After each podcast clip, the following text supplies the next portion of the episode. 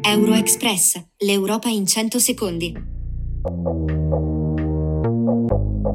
Buonasera e benvenuti con Euroexpress, le notizie del giorno dell'Unione Europea in 100 secondi, curate da Reactive Italia.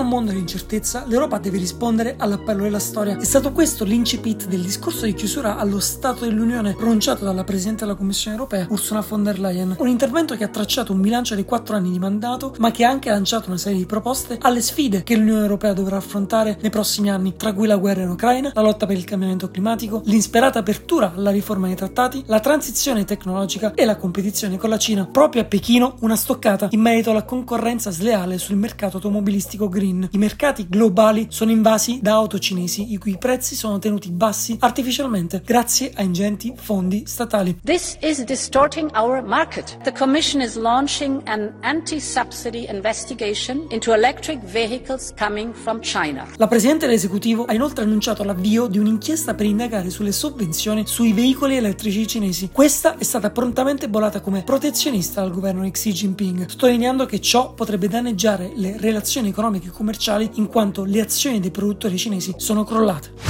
La Banca Centrale Europea ha alzato nuovamente il tasso di interesse di riferimento al livello record del 4%, il più alto dal rilancio dell'euro in quello che è il decimo ciclo di rialzi. I tassi sulle operazioni di rifinanziamento principale e marginale salgono rispettivamente al 4,5 e al 4,75%. Siamo fiduciosi che la crescita riprenderà nel 2024, ha dichiarato la presidente dell'Istituto di Credito Centrale Christine Lagarde, secondo la quale eventuali nuovi aumenti dipenderanno dai dati e dalla determinazione determinazione di raggiungere il 2% di inflazione in maniera tempestiva. Inflation continues to decline, but is still expected to remain too high for too long. We are determined to ensure that inflation returns to our 2% medium term target in a timely manner.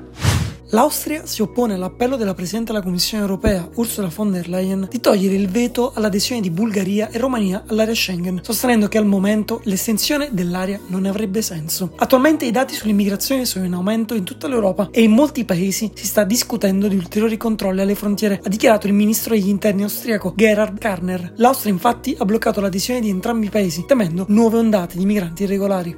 L'Italia guarderà all'Ungheria per aumentare il suo tasso di natalità attualmente basso. È un esempio perfetto di come utilizzare gli investimenti per risolvere il problema del tasso di natalità. Le dichiarazioni del Presidente del Consiglio Giorgia Meloni al vertice democratico di Budapest, dove ha incontrato il suo alleato politico e omologo ungherese Viktor Orbán. Al modello di politica demografica ungherese è stato riconosciuto un successo nell'invertire il calo del tasso di natalità del paese. Il tasso di fertilità infatti è aumentato da 1,21 nel 2010 a 1,56 nel 2022. Tuttavia, lo stesso è stato anche criticato in quanto discriminatorio nei confronti dei genitori single e delle coppie dello stesso sesso.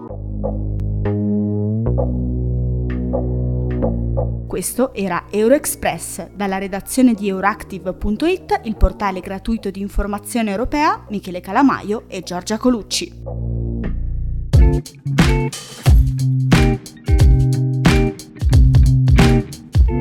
Euroexpress, l'Europa in 100 secondi.